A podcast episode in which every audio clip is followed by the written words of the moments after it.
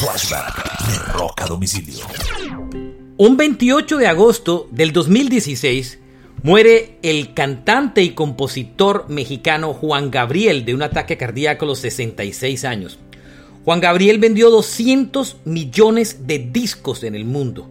Es una de las grandes estrellas más importantes de la música latina de todos los tiempos. Su álbum número 19 de estudio llamado Recuerdos Volumen 2 vendió cerca de 8 millones de copias en México y es el disco más vendido en la historia en ese país. Y hoy recordamos la muerte de uno de los grandes rockstar de la música pop latina. Este es un flashback de Rock a Domicilio.